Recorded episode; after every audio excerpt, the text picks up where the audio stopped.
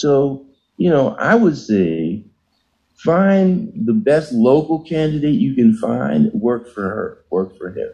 You know what I mean? If if Biden is a drag, you know, find a local candidate who's exciting, man. You know, that's where the power base for progressives is going to be, man. It's going to be local.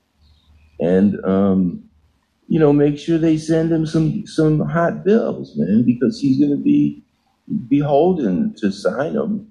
You know, we could actually get some good health insurance in this country, man, and fix the infrastructure. Or else we're just going to say that it's all going to go to hell, you know? And, like, I have too many medical problems to say that, mm-hmm. you know? I'm, I'm not going to be in the trenches because, you know, I have cancer. You know what I mean? I can't.